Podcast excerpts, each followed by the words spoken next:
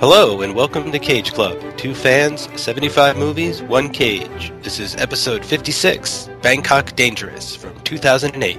I'm Mike Manzi. And I'm Joey Lewandowski, and we've got some sad news today. We were supposed to be joined on this episode by Sarah Hopper, who is a big Nick Cage fan and even bigger Bangkok Dangerous fan, but due to some technical difficulties outside of our control, the connection issue just it was not going to work out. So this movie is a remake of a 2000 movie, so only 8 years earlier. It's directed by the same brothers, so they did the original and they did the remake.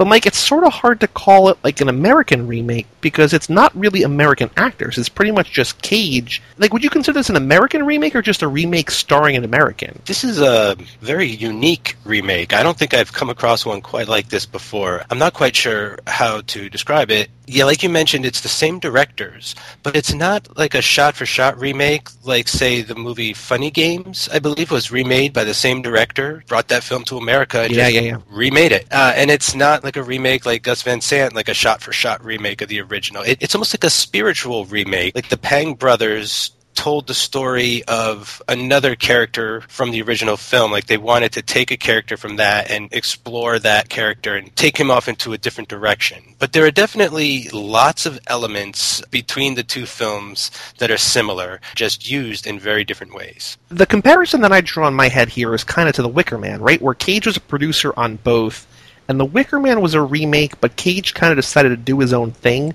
That it's sort of a spiritual successor and kind of tells the same story, but things are sort of shuffled around and sort of the story that he wants to tell in the way that he wants to tell it. Yeah, I would say that's pretty fair. Uh, Wings of Desire, which became City of Angels, also crossed my mind. They take the original as this starting point, a, a jump off, and there are certain scenes or certain things that they want to carry over and make sure show up in the remake. But for the most part, this is a completely different story that we're going to get here. One major difference I think I should just mention out of all of the major differences up front, while Cage plays a character named Joe, Joe in the original film is very much a background character. He's important, but he's not a main character. We actually follow this character, Kong, who is also in this remake. However, in the original, he's the lead hitman and he's a deaf mute. So it's a dramatically different main character that we're going to follow. And thus we get a movie telling a different story. And that's kind of weird because it sounds like, and I haven't seen the original, but it sounds like the original main character is kind of split into three different people, right? That we have Cage as the main hitman.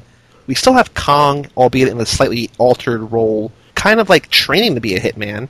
And then we have a deaf mute girl that Cage falls in love with. It's like they, he liked everything about this character, whoever made these decisions, and then instead of making it the same character, kept everything but broke it apart into different places. I think that's a good way to look at it. The original film is very Kong centric, I'd say. There's not very much dialogue. You know, it's told from the perspective of a deaf mute, so his world isn't filled with a lot of language. It's it's quite interesting. It's you know they they just tell a very different type of story in that movie. There's there's a lot less action. There's a lot less gore and violence. Well, this is completely different. I still like this movie. I think they both work in their own rights. One better than the other, but possibly because that came first. You know, I think the original will always be the original, and I, I saw it first, and, and I like it more. But I also like this film for what it does on its own. So this movie is basically about Cage as a hitman, and really the only reason that the movie exists is that he has these rules, which we'll get to in a little bit, but he breaks these rules, and by breaking these rules, he kind of gets himself into trouble.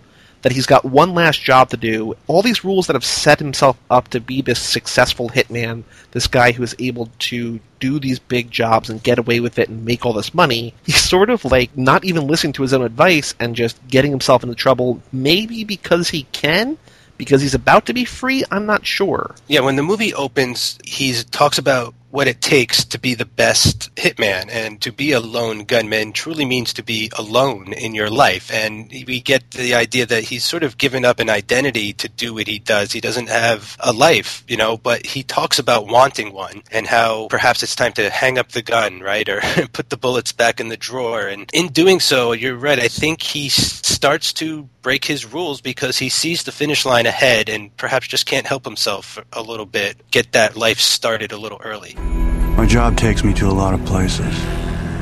It's got its downsides. I sleep alone. I eat alone. I'm used to it, though. I'd like to meet someone, but it's tough when you live out of a suitcase. I go where I'm told, do what I'm told. I shouldn't complain. The work is steady, the money's good, but it's not for everyone. Yeah, that's a pretty heartbreaking opening voiceover in a movie, again, filled with a lot of voiceover, because he's talking about how basically to be successful at what he does, he has to be alone. He can't be close to anybody. It's sad. But one thing that I couldn't help but think about when we see him doing his opening job in Prague, where he's taking some guy out with a sniper rifle, is that the last time I think he was behind a sniper rifle, he made John Travolta very sad and face off. so I couldn't help but think about because they basically have the same shot, right? Where it's basically we're looking down the barrel of the gun and we kind of see his eye through the little magnifier, and he's not killing a little kid here by accident. He's killing one of his targets he's getting paid to kill, but sort of bad things happen when Cage gets behind the sniper rifle. Yeah, and just the general look of him in this film reminded me of the way he looked in the film Next. He has that long hair going again here, you know, and he's um, kind of thinner than usual. Maybe that's just his hitman diet and stuff. When he sort of, you know, whips up that gun and gets his target, is I think he looks pretty badass as a hitman. And yeah. Uh, we didn't get to see him do a lot of this in Face Off. I'm looking forward to seeing him look cool as a hitman and, and playing that role. He's kind of flipping the rules of his role in Next, right? Where he was sort of on the other end of the sniper rifle, pulling a Neo and dodging sniper rifle bullets. That's right. Yeah, he was being shot at, and now he's shooting at people. But he's kind of committed to his life. Like he says at one point, he's like, "My name is Joe." This is what I do. Like this is just, you know, this is who he is. This is what he does. And even if he's not necessarily happy about it, this is the life that he lives. The way that he's so successful, the way that he's able to keep doing what he wants to do, is because he sets up four rules for himself. I was taught four rules. One, don't ask questions.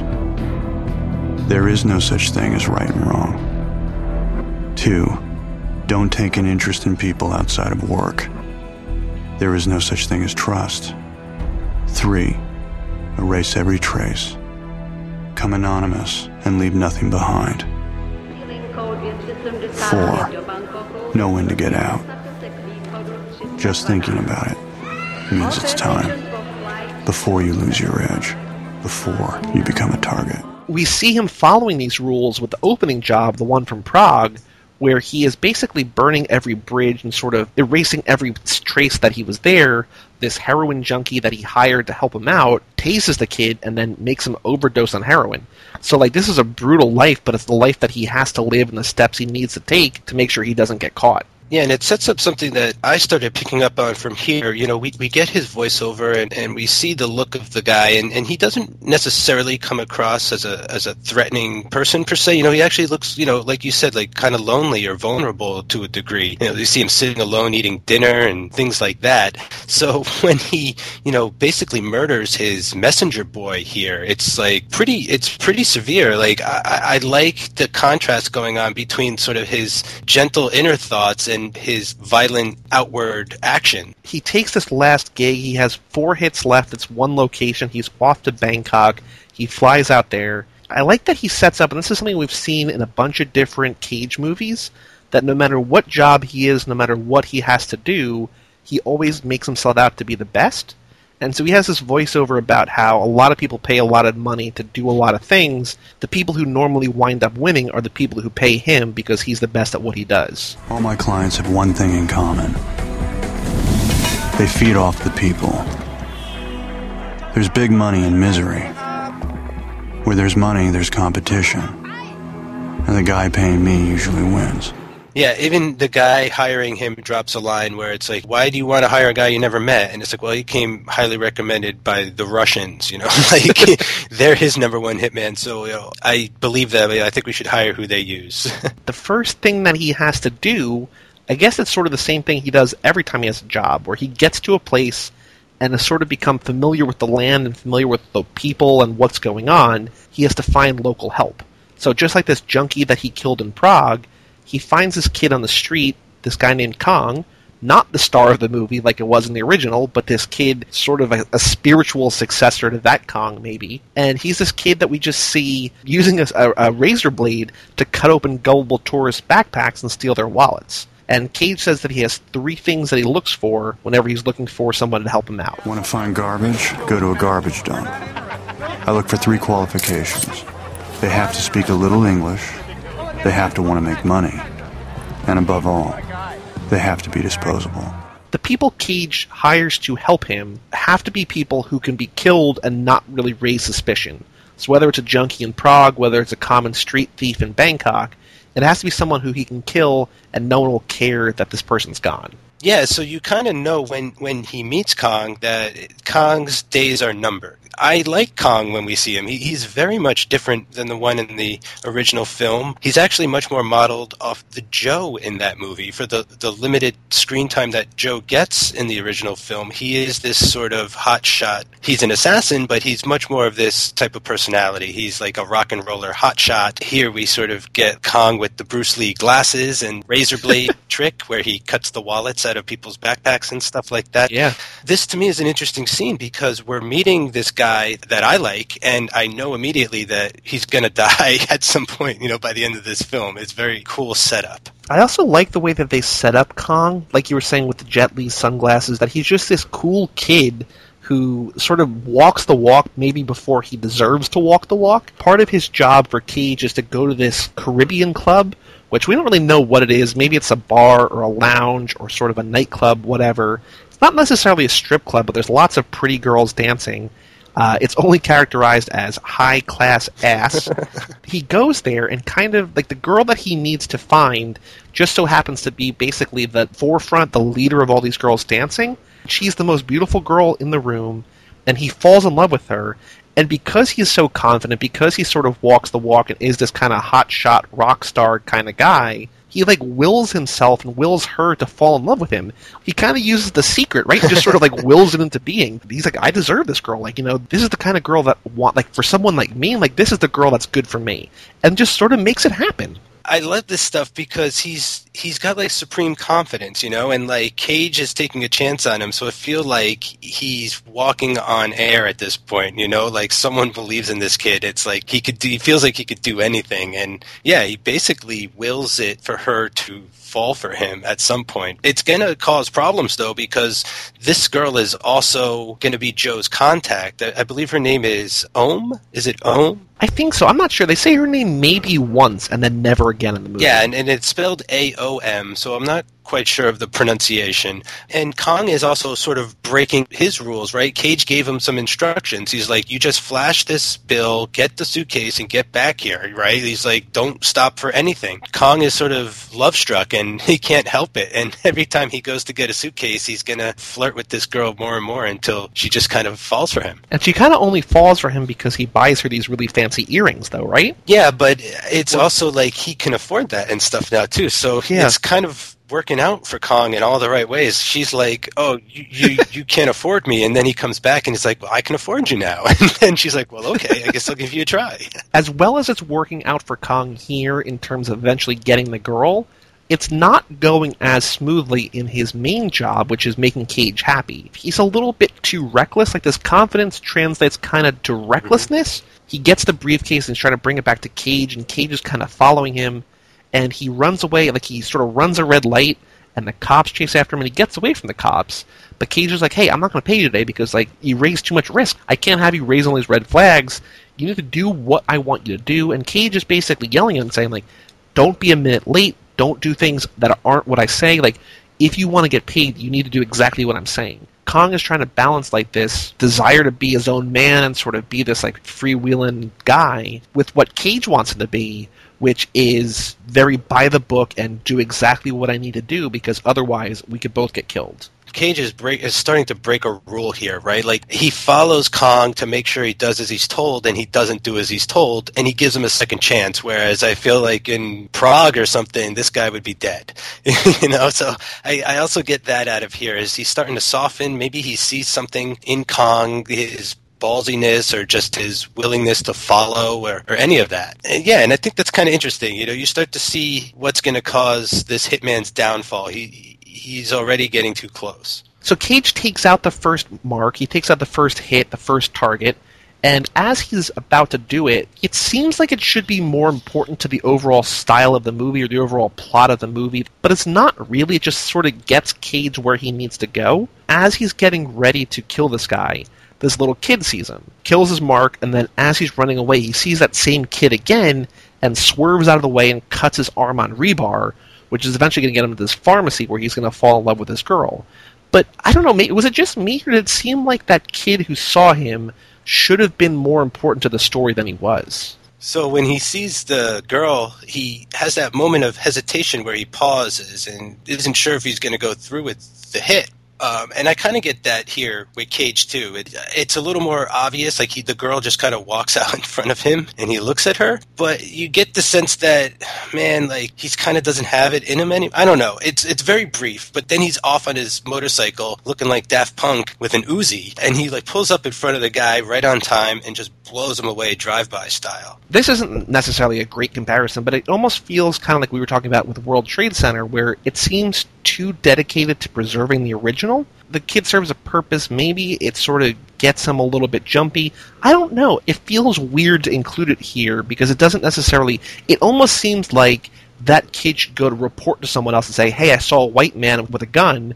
He went to go kill people." You know what I mean? Yeah, yeah. It feels more like a setup here, whereas in the original, it just felt like a moment. Whether or not it was handled well in the movie, whether or not it sort of leaves an empty, like a hanging thread, it eventually just gets Cage where he needs to get, which is to this pharmacy where he can fall in love with this deaf mute pharmacy girl. The way that the movie sets this up, this little introduction between him and her, it's kind of like a nice little moment, but also like the music in the background is like, hey, pay attention here, like, you know, some romance is blossoming and I'm thinking, like, is this really like, is this what the movie's going to be? Like him falling, like it just, it seems like sort of like a weird kind of fit that you know he's getting too close. Like him getting close enough to Kong is sort of fills this void too. Like this is just someone else he's getting close to. You know what I mean? This is a little different though in that I think he has romantic pursuits here, right? Uh, I don't know if Kong is necessarily his type, but you're right. He shouldn't be thinking about this though, right? Like that's the main point. He's already training his errand boy. Technically, he's sticking closer to his rules, but this is just way off the beaten path this is his big slip up, I think, that's going to come back to bite him in the ass.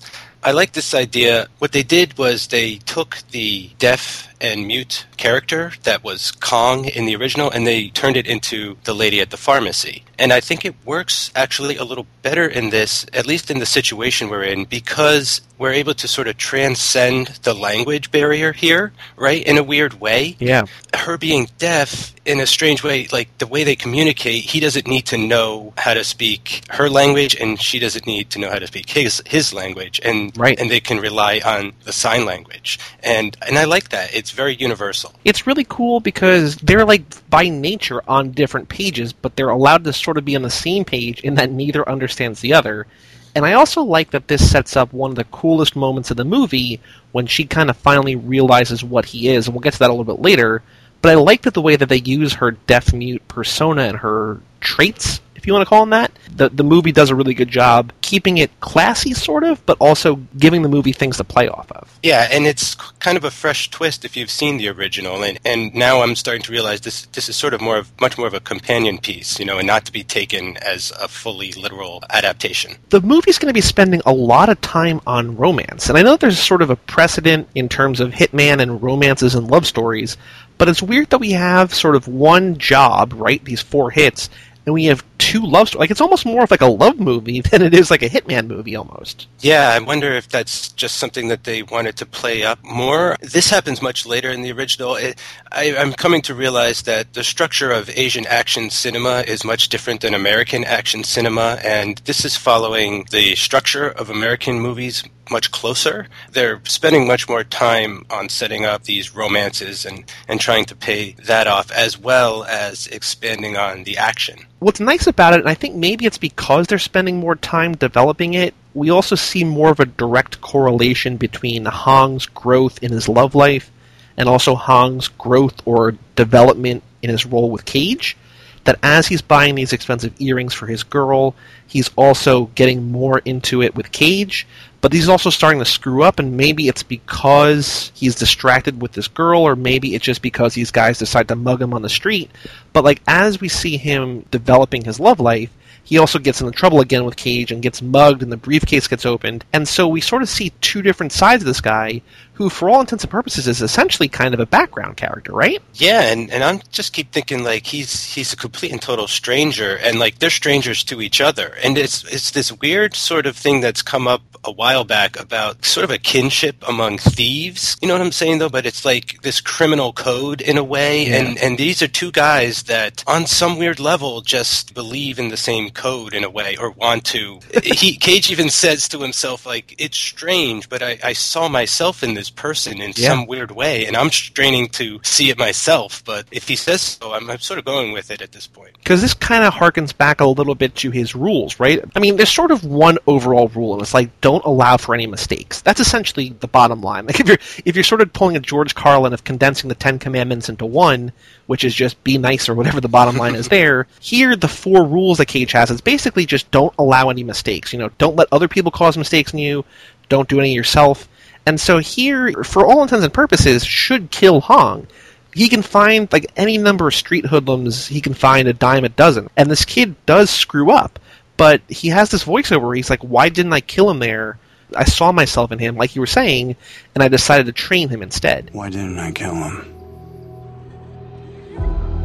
Maybe it's because, and this is strange. Somehow, when I looked into his eyes. I saw myself. So I became his teacher. And so they sort of enter this like new avenue in the movie where it's like this sort of Mr. Miyagi, like father, like teacher, like teacher yeah. student kind of thing. It sort of comes out of nowhere, but it's also the natural progression in a weird way of where this relationship's been going. Yeah, I was thinking about it, and if this was, you know, his previous hit, if this wasn't his last job, Kong would be dead. You know, he'd definitely try and find another guy. But I get the sense that he's leaving the business. Maybe he wants to teach somebody or pass on his knowledge in some weird way, just leave a piece of himself behind in, in some manner. We definitely move into a training sequence, montage. It goes on for the rest of the film almost. We keep cutting back and forth to it. Yeah, it starts with this cool like knife blocking scene. I thought that, that was knife, pretty cool. That knife scene is incredible. Like the way that it's I don't know if it's the editing or the sound mixing. It's exciting. Cage basically has a knife up to Hong's throat and he's just like trying to kill Hong, which is like really like throwing him into the fire, right? Like this kid has no real self defense from what we can tell, and he's just there against a trained professional international assassin trying to stop him from killing him. He's just block, block, block. The way that it's cut together, it's just amazing. Yeah, it's really intimate too, you know, in a weird way. It's like this strange intimate moment between the two of them that's going to bring a whole different side of Cage out. And I'm starting to wonder if it's the Pang brothers. You know, they are brothers directing this movie, so maybe they want to get that across in some way. There is a lot of that in the original, the idea that these two hitmen kind of look after each other, their surrogate brotherhood in a way. So I like the way they're trying to work that in here. Talking about it and thinking about the movie after after the fact, I like it almost more than I did when I was watching it. I feel it's happened uh, several times during Cage Club. What's kind of cool is that as the movie goes on and as he starts training Hong, the hits almost don't matter. They show him killing these guys. They show him going to this guy's house and strangling him in the pool. At the same time, you almost wish like it's not really necessarily like an assassin movie.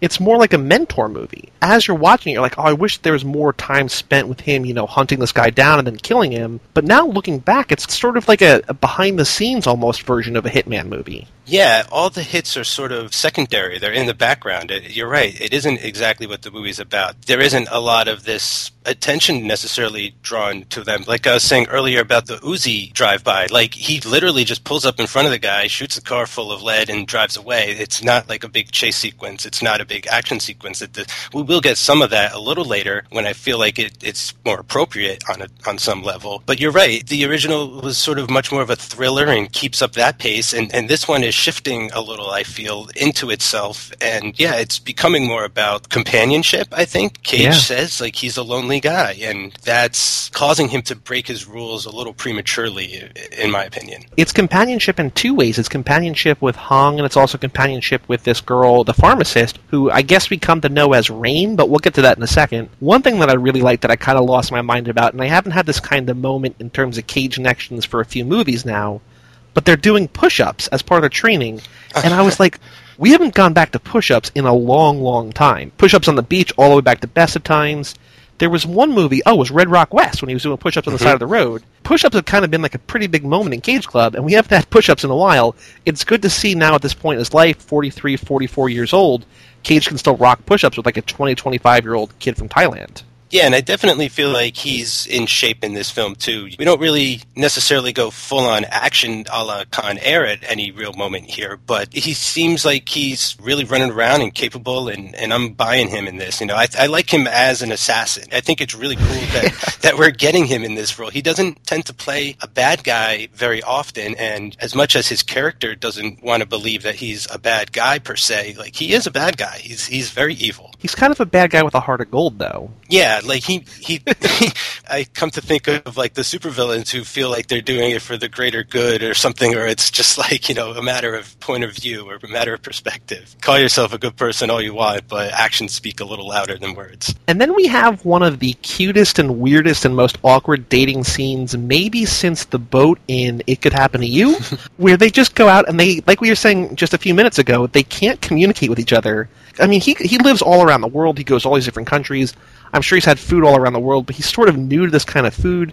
And from the very beginning, he's just eating food that's way, way, way too spicy, overacting and overselling just how much his mouth is on fire. And his date, this pharmacist, Rain, is eating it up. And she's just having such a good time. She teaches him sign language a little bit and sort of gives him a little bit of tips in terms of like chewing these mint leaves to cool his mouth down. This is another moment where the, the movie uses a lack of language to really do a great job communicating. Yeah, I, I feel like it's all in the acting here, you know. And Cage is doing great, and, and this girl, I don't, I don't, you know, I don't know her from from anything else. I, I don't know if she's a big star in the Philippines or anything, but she's really doing good. And this is just like an adorable scenario for a date, you know. Like this, I feel like this would work well if it wasn't in an assassin film, right? And that just sort of adds a level to it. The idea that he's keeping this secret and and everything like that. This whole scenario of just trying to understand each other, and and you know what's one universal thing that they can do is is eat. You know, everyone's got to eat. Yeah, it's just a cool scene. And another thing that everybody can do is apparently go up to elephants and feed elephants bananas.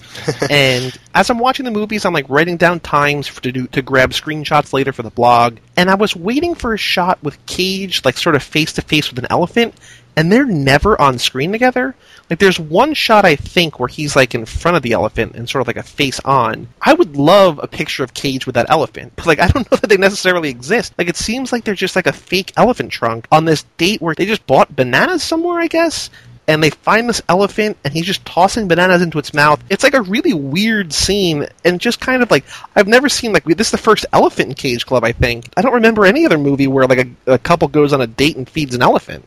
yeah, certainly not. I don't even really remember him going to the zoo or anything like that. You know, it hasn't even come close really. But uh, I, I wonder if maybe it was for safety reasons. It did seem kind of odd. I don't exactly believe that elephants are just walking down the streets of Bangkok on a daily basis. Maybe they are. I, I don't really know. He does have that like elephant picture in his house That's weird. yeah, elephant and luck and I guess memory because I relate that to elephants a lot. They seem to have like amazing memories. It's a symbol of something in the film. It's a kind of a surreal moment. Like everything's going well, you know, he's in this moment of bliss and then I thought it was just like come up and feed the elephants and it's like I thought peanuts, but I guess they prefer bananas. It was strange, it was weird, it was interesting. It was just like this cool touch but I can't answer your question as to whether or not that, that was that was just a guy wearing like a, a trunk sleeve puppet, you know, right off screen, just standing. I don't know. So let's talk about that elephant painting in his house because it's weird. Because the first time that Hong comes over,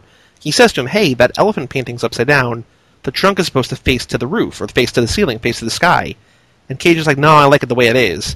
And then Hong stops by one time when Cage isn't there, or maybe Cage is out of the room, and he rotates the picture, it happens at the same point in the movie where Cage's luck starts to go bad. This is like when Hong gets captured and Cage sort of uh, gets mugged in the park. Like it seems like Hong sort of had the story backwards that like the elephant was supposed to point down. I don't know if it was irony. I don't know if there's some greater in terms of Thailand lore, if there's some greater mythology in terms of elephants' trunks, and this is sort of like a subversion of that culture it's just weird how there was such attention paid to it, and what it seemed like it's just like the opposite of what Hong said it was actually turned out to be. Yeah, I'm, I was not really sure how to interpret that, to be honest with you. Now that I'm thinking about it, it feels like uh, it goes along with the theme of getting too close again, because he has like this sort of core set of beliefs.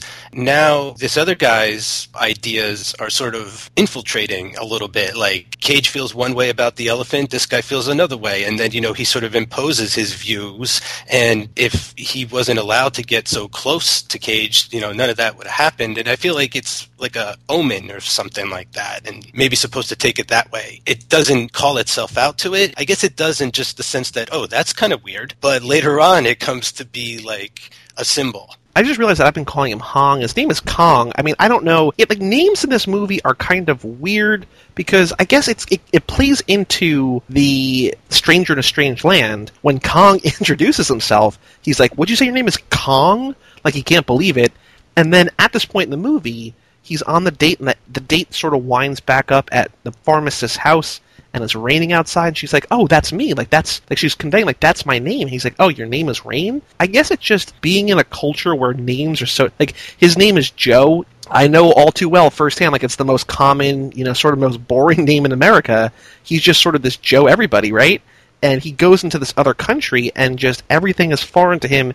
Even the names Kong and Rain and Om, like everything is just sort of different for him. I think it works in the sense that, you know, this is at a point in the character's life where he's in transition in a lot of ways. Like, he, he's about to retire join the world again in a way. You know what I mean? Like he's been shut off from society, it seems, for a really long time to the point where he's he might as well be mute because, you know, it doesn't seem like he has many people to talk to. It almost feels like as he's coming out of his shell and experienced the real world again, like he wouldn't really understand a lot of things culturally, I feel, even if he was in America at this time. It's kind of like a quick way to show he doesn't understand the way the world actually works. You know what I mean? Like he isn't in sync with the rest of society in a way. I might be stretching a little bit, but that's sort of where I'm trying to come with. The idea that they made this character an American in the first place, I, I want to believe. Trying to understand the world around you and not being able to, everything feeling foreign to you. You know, I like the idea of that trying to come across.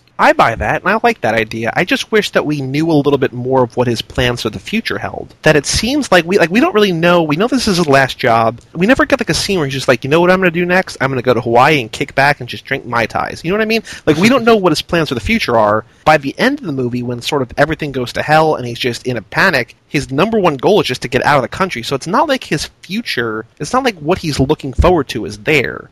I wish that we just knew a little bit more about him, and ultimately it doesn't matter, and we'll get to that at the very end. But I just wish that we knew more about what he wanted to do so that these sort of lessons that he was learning had some kind of bigger payoff. I agree, and and it wouldn't have taken very much either. You know, he could have just been on a walk or drawn a picture for the girl, right? And it could have just been like a boat or a palm tree or a beach. You know what I'm saying? It's just like a little symbol or something of you and I together after all this blows over. Yeah. Thing. So then we get to the third hit, which is kind of the most exciting one of all. I mean, it's not the biggest one in terms of ramifications for the movie, but this is I wrote down high speed and then in parentheses question mark boat chase because like there's a sense of urgency in the scene, but also the way that it's shot and edited. Maybe it's just not American style. You know what I mean? Like it's not like the boat chase at the end of Face Off.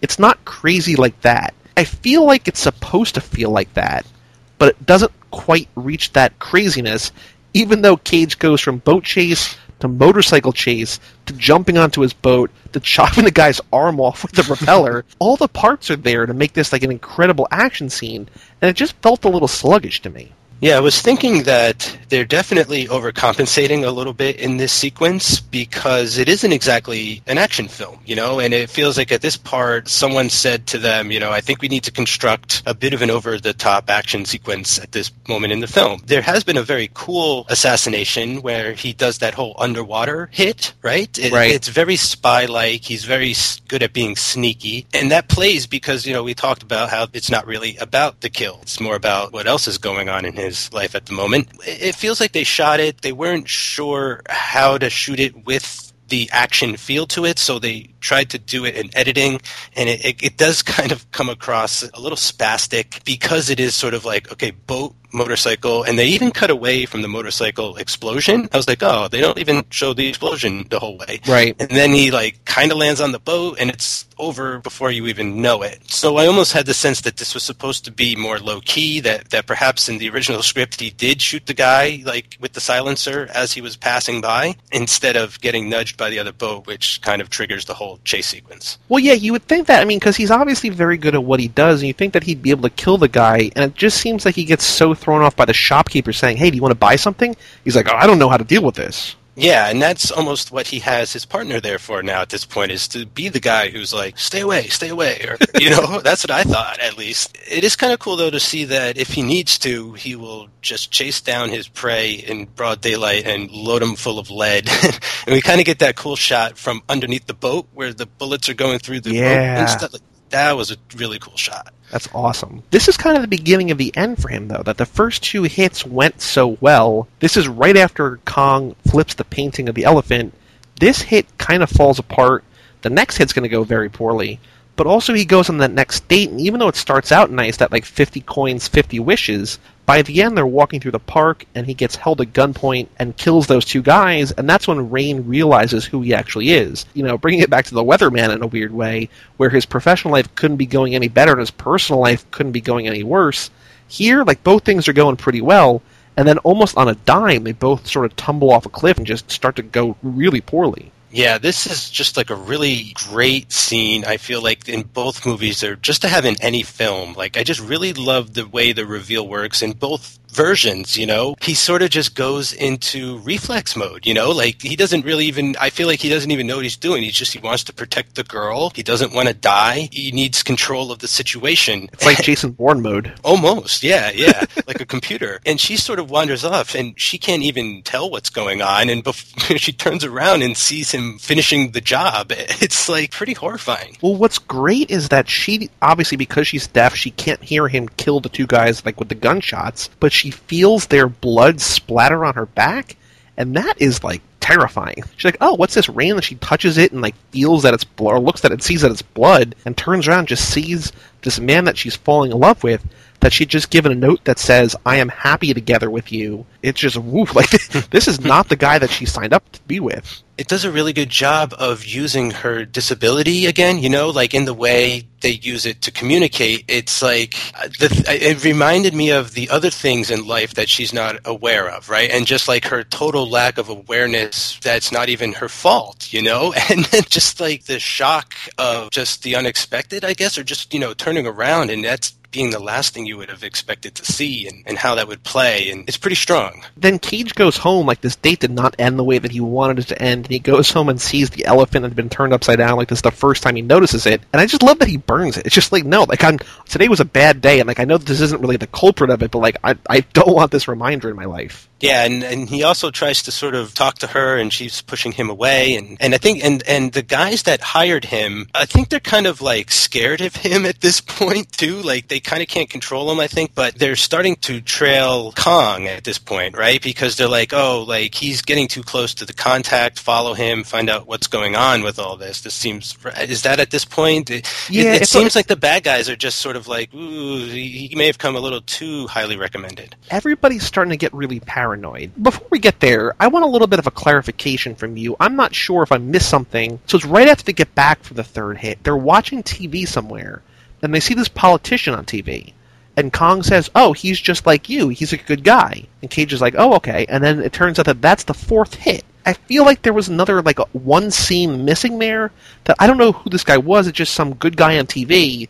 Like we don't know who any of these people are. It's basically Kong saying, "Oh, that's a bad man. That's a bad man. That's a good man." You know, like it's just sort of weird that like now all of a sudden he has to take out a good guy. I know that's sort of the big twist at the end, that that's why he goes and demands more money, and that's why he sort of wants more out of the people who hired him, and that's sort of why they get a little paranoid. But it's just weird that all we know as to whether or not a guy's good or bad is just Kong telling Cage, oh yeah, no, he's a very bad guy, he does bad things. Or, oh no, that's a good guy, he's just like you. Yeah, I, I, think it's like he definitely is relying on this guy way too much, right? I just, you know, he should just be picking up these briefcases and dropping them off and, and leaving and coming back the next day. He's, he started by training him and getting too close, and, and now it's like, okay, I take your word for it, kind of thing. And yeah, I agree. I don't, I don't recognize this guy from anywhere earlier in the film. It could have helped to just shown him on TV once in a while to get his face in my mind a little, a couple times. I hate to keep referring to the original because you know this is a remake. It's it and and it is trying to do its own thing. However, what is kind of cool about the, his final hit is that it's sort of a secret hit. This woman just comes directly to the boss and goes directly to Kong, and no one is aware, and and no one's really sure who the mark is, but they know it's like a super important guy. We're led to believe he's a political official, but it's not exactly that easy. It's a little more complicated than that he has this great voiceover, and like again, I think I was saying earlier in the episode, there's just this is another movie that's full of voiceover, but he says something along the lines of political assassination wasn't the deal. Political assassination wasn't in the contract. So there are two ways to go. Refuse the job and walk away now, or do the job and walk away rich. The truth is, almost anyone can take out a politician. It's not the hard part. The hard part is getting away with it. It's basically like if those are your options, like if you're going to have a hard time getting away either way, and both times you have to sort of get out of the country, like you might as well just finish the job and get a get a big payday at the end. I don't know, man. I mean, if I was him, I might have just been like, "It's getting too crazy, leave town." But he's definitely too attached to Bangkok at this point, right? I feel like he feels he made a mess and he needs to clean it up, kind of situation. It's a way of him rationalizing it. It's a way of him saying, like, "Let's get paid. Like, you might as well kill some people. Like, I'm gotta kill a bunch of guys. Might as well get paid for it." It's sort of a culmination of what, like, everything that's sort of been, I don't want to say going wrong for him in the movie, but everything he's been doing to break his codes about how he feels responsible for Kong. He kind of feels responsible. I mean, okay, has he met Ohm at this point? No, no. And in fact, at this point, he like rejects the hit, right? He like wants more money. And then the, right. the boss is like, give him whatever he wants. Like, it has to happen. He's half in the dark still. The boss is like, they're like, give him whatever he wants, but like, we need to start cleaning up loose ends. Like, I like that it's part of Cage's plan at the end of it, like to clean up loose ends. It's just kind of funny and just sad for Kong. Both sides of this deal are both going to try to kill Kong because he's the only one who can tie the two together. Like, they essentially haven't met each other, I don't think. They just sort of hired him on a contract. He never meets face to face with them. Kong is the only one who knows what Cage looks like.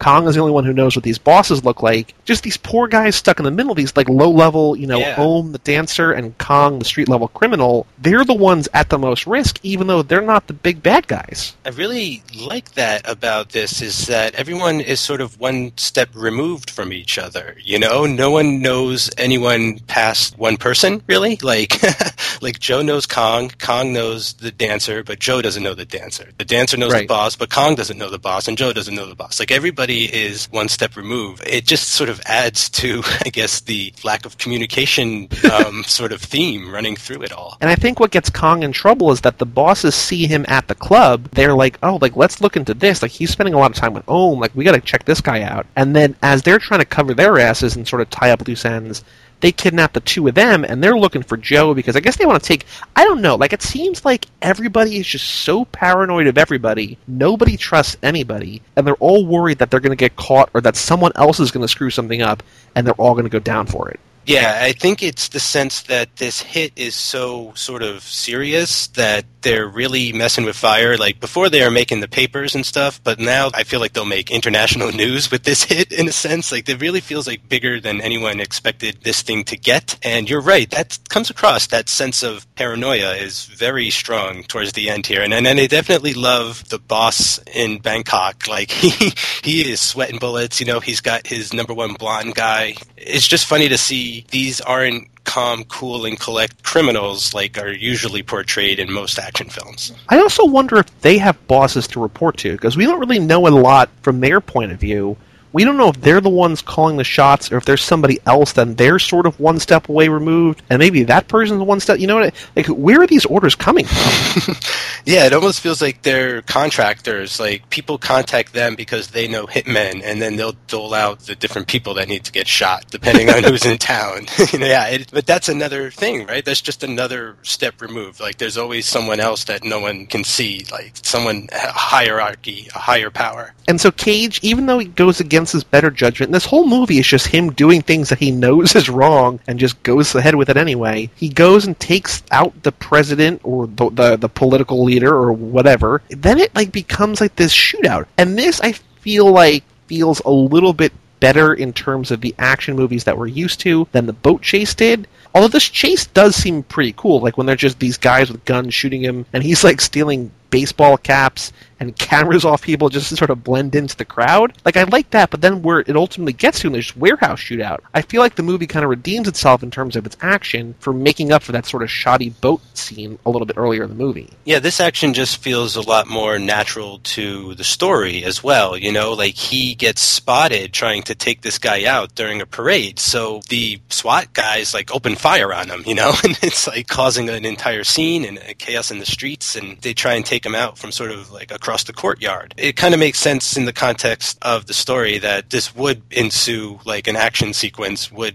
happen because of this. And yeah, and I, I, like it too, except the one thing just that crossed my mind, it doesn't bother me as much, but it just kind of crossed my mind. It's like when you're trying to blend in, he's the only one sort of not running around in panic, you know? so like, I would have just like thought, you know, maybe when you hit the street, start freaking out a little more. We've talked a couple times, you know, with Zandalee and a couple other examples where there's sort of the only person and, you know, Sonny at the end of Sonny, where it's like this only person in a sea of people like sort of walking against the crowd. And you're right, he's not really blending in. I also kind of got the sense, just around the same time that this came out, of the beginning of the movie Drive, where Ryan Gosling drives into the, the Staples Center and then puts on that baseball cap and just walks out as the cops roll up. You know, a baseball cap solves all your problems. you know, cops aren't going to be able to recognize you if you just put a baseball cap on. It's the ultimate disguise when you're in a hurry. sort of shit is really hitting the fan now. And Cage has the voiceover where he's like, when the nightmare becomes real, it's time to get out. When the nightmare becomes real, you don't hesitate. You don't think.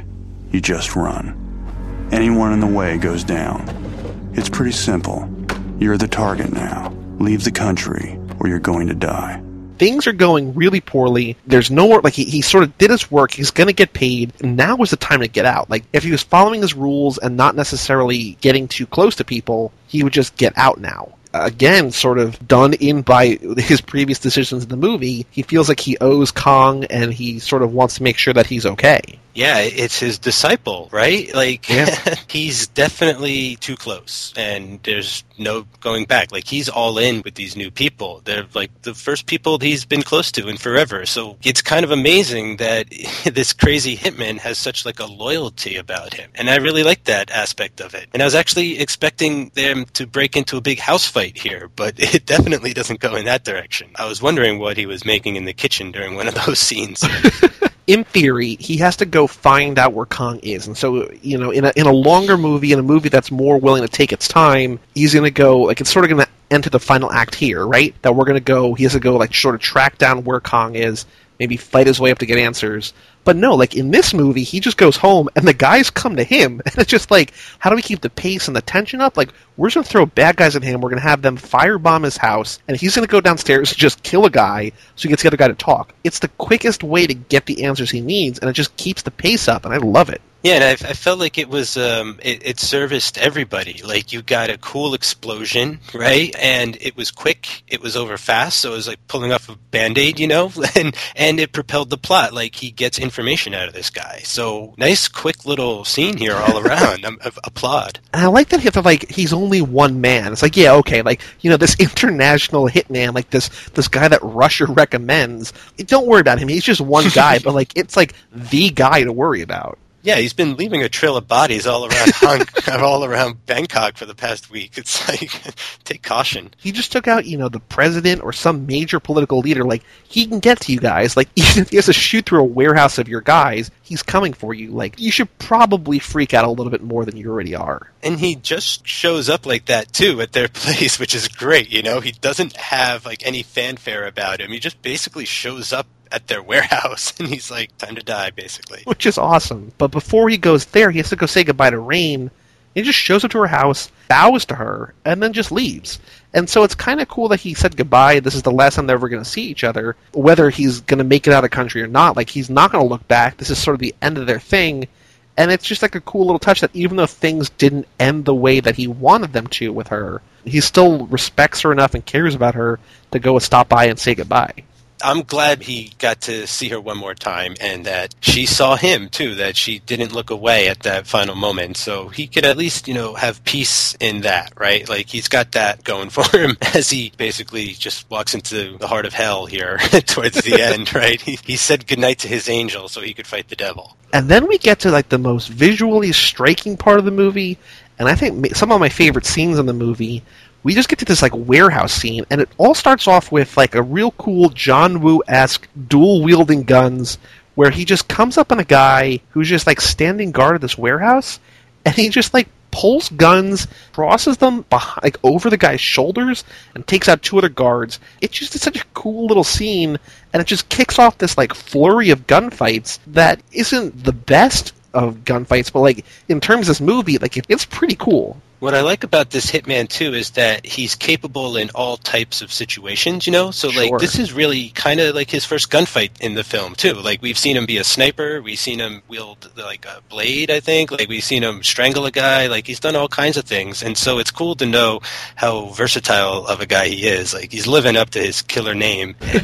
and it's just a great visual when he crisscrosses across that guy's neck and you know, you feel like he could almost break his neck if he needed to with the force. Uses him as like this human shield and basically like walks into the warehouse with this guy like leading him in Oh, it's so it's it's so cool. He essentially goes on, you know, what the movie advertisements call a roaring rampage of revenge. You know, just like the bride did in Kill Bill 2, and he just goes and takes everybody out. Like he's gonna fight his way to the top. And there's one shot where he's like up against a wall with the gun right up against his head. It's basically like the shot a shot of John McClane from Die Hard. Ultimate action hero right here. Cage taking out a warehouse full of guys just so that he can take down these big crime lords yeah, I really like him running the gauntlet here at this sequence, and this is the you know shoot your way to your friends part of the movie too. You know, it's a action sequence payoff that's warranted because he has to rescue his friends. You know, like I like the whole way everything is sort of coming together at the end here. You know, I just feel like there's no other way the movie really could end is except between a shootout between all the bad guys. And I like at the very end that once he finally catches up to his friends, he finds his friends, he's gotten past all these bad guys after this amazing shootout where he's just like shooting water tanks and water just flying everywhere.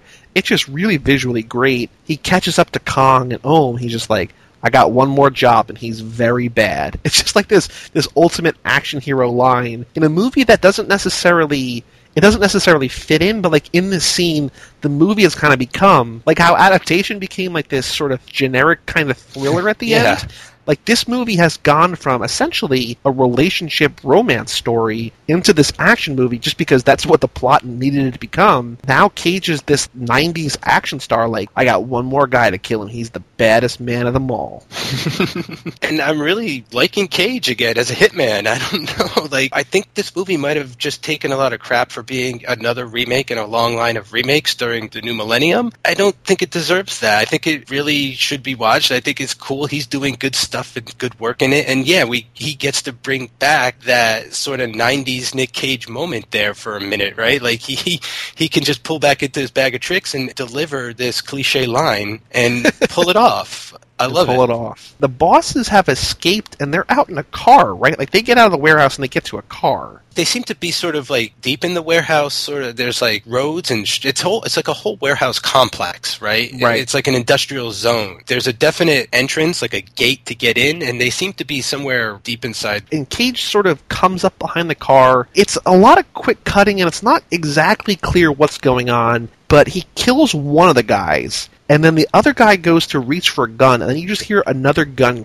cock, like the hammer cock back. They move the camera, they pan the camera, and Cage is there with a gun through the window, like, I got the drop on you, like, do not reach for that gun. I'm in charge right now. Yeah, and the cops are sort of starting to swarm around the entrance yeah. at this point, too. So he's sort of between a rock and a hard place at this point. No way out, really, for him. Yeah, he kills the one guy, the driver. He slips into the back seat, and it's just really weird, but cool and contemplative moment where he's just like sitting next to the boss, realizes he's, you know, been shot and it looks pretty much like a mortal wound. And you can kind of see the wheels turning, like he's not gonna see the sun rise. It's not really clear what his goal is, but his hand is kind of forced as the driver who he had killed in a crossfire his foot slips off the brake and onto the gas, and it sort of backs the car up very, very slowly right next to the cops. And so as Cage is like getting closer and closer to the cops at the end, it becomes clear that he really only has one real way out. This is kind of strange. It plays a little weird, but there's something creepy about the way the car just rolls, like how the driver collapses on top of the wheel and his foot hits the gas or goes off the gas and it just kind of rolls along. I have a theory as to why they changed this a little from the original. In the original, he just walks out of the warehouse with this guy at gunpoint, proceeds to end it the same way, but it felt very Reservoir Dogs to me, you know, and I think maybe it would have to a lot of other people too. So that's gotcha. just a little theory as to why they might have tried to go original here at the ending. I don't hate it.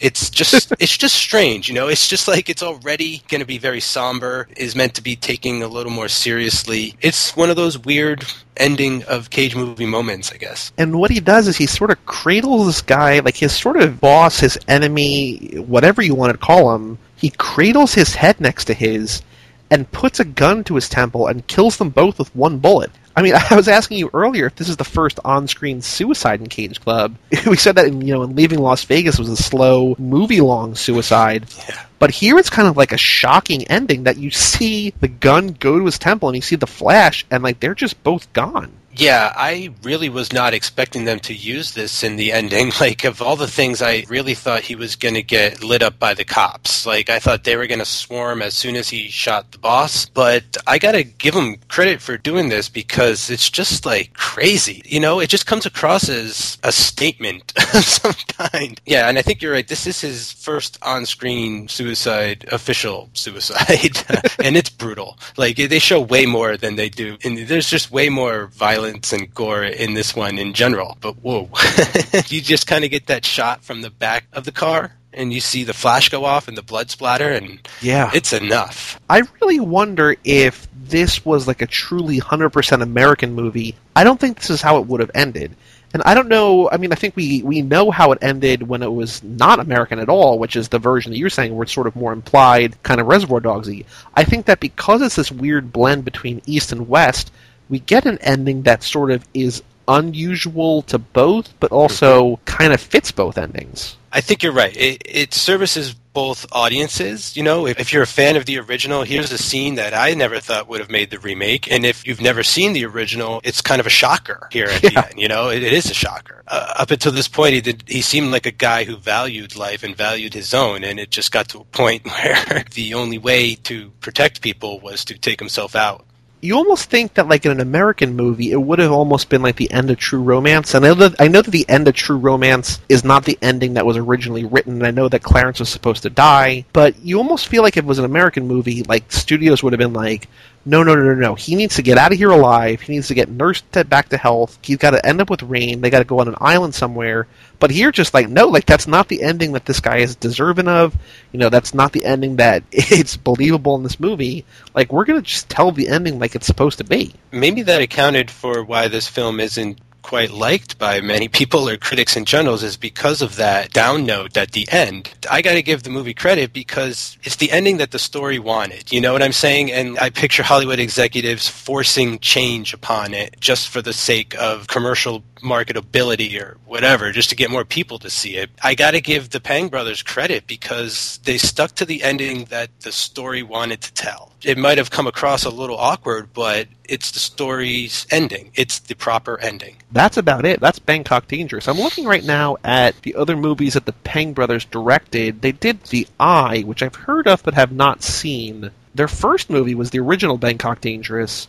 This remake is about halfway through their, their filmography. It's weird to think like Asian cinema, like there's just like crazy stuff out there that we just don't know about. Yeah, I was not aware of this movie. What it, Asian action cinema was not on my radar, like in the year 2002, you know. But I had this friend Greg who loved this stuff, and as he introduced me to this film, Chan Wook Park, you know, Takashi Miike, Junho Bong, you know, all those guys who are kind of big names now. Like, I have to thank him very much for exposing me to this kind of cinema it's really like I don't even know like it's so overwhelming like I don't even know where to begin. But I guess the Pang brothers is a good place to start maybe. Like this is kind of a cool like revenge assassin hitman tell it like it is kind of story. I like that we have the two versions of it as well. You know if you want to watch this with the deaf mute hitman you can watch the original version. I think they they really couldn't have gone with that for Cage as as cool as it would have been to see him play a deaf mute hitman. I don't think it would have had to have been called America Danger dangerous and uh, Bangkok dangerous. You know,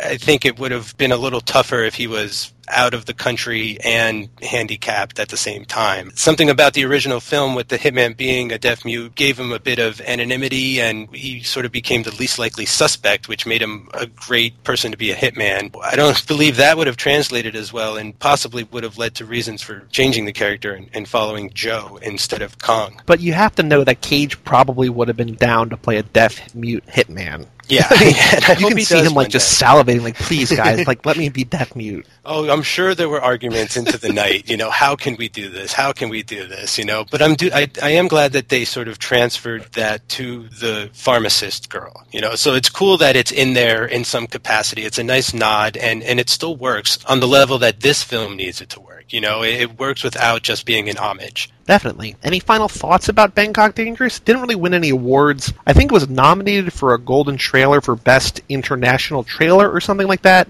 There's not much trivia about it. I don't really have much to say about it. Anything else in terms of final thoughts that we didn't cover yet? No, I think I got it all in. I would say check it out. I think it's one. It seems like it's the beginning of his straight to DVD run, but it's not. Like this was a theatrical release. Didn't do too well on the box office. I would say check it out. I mean, don't expect Cage's best movie, but I think in terms of like a cool spin on the hitman genre, I think it, I think you could do a lot worse than this. I think it's a pretty decent movie. Yeah, and I definitely think if you're if you're just tired of sort of seeing you know like London or America or Europe, like just like the production value of Bangkok is terrific, and it's just a really cool movie to to watch. You know, I just think it, it looks really nice and and all that. So I'd say check it out. So for all things Cage Club, you can go to cageclub.me. You can read our reviews, find past podcasts, follow us on Twitter, rate, review, subscribe on iTunes. All things Cage at cageclub.me. I'm Joey Lewandowski. And I'm Mike Manzi. And we'll see you next time on Cage Club.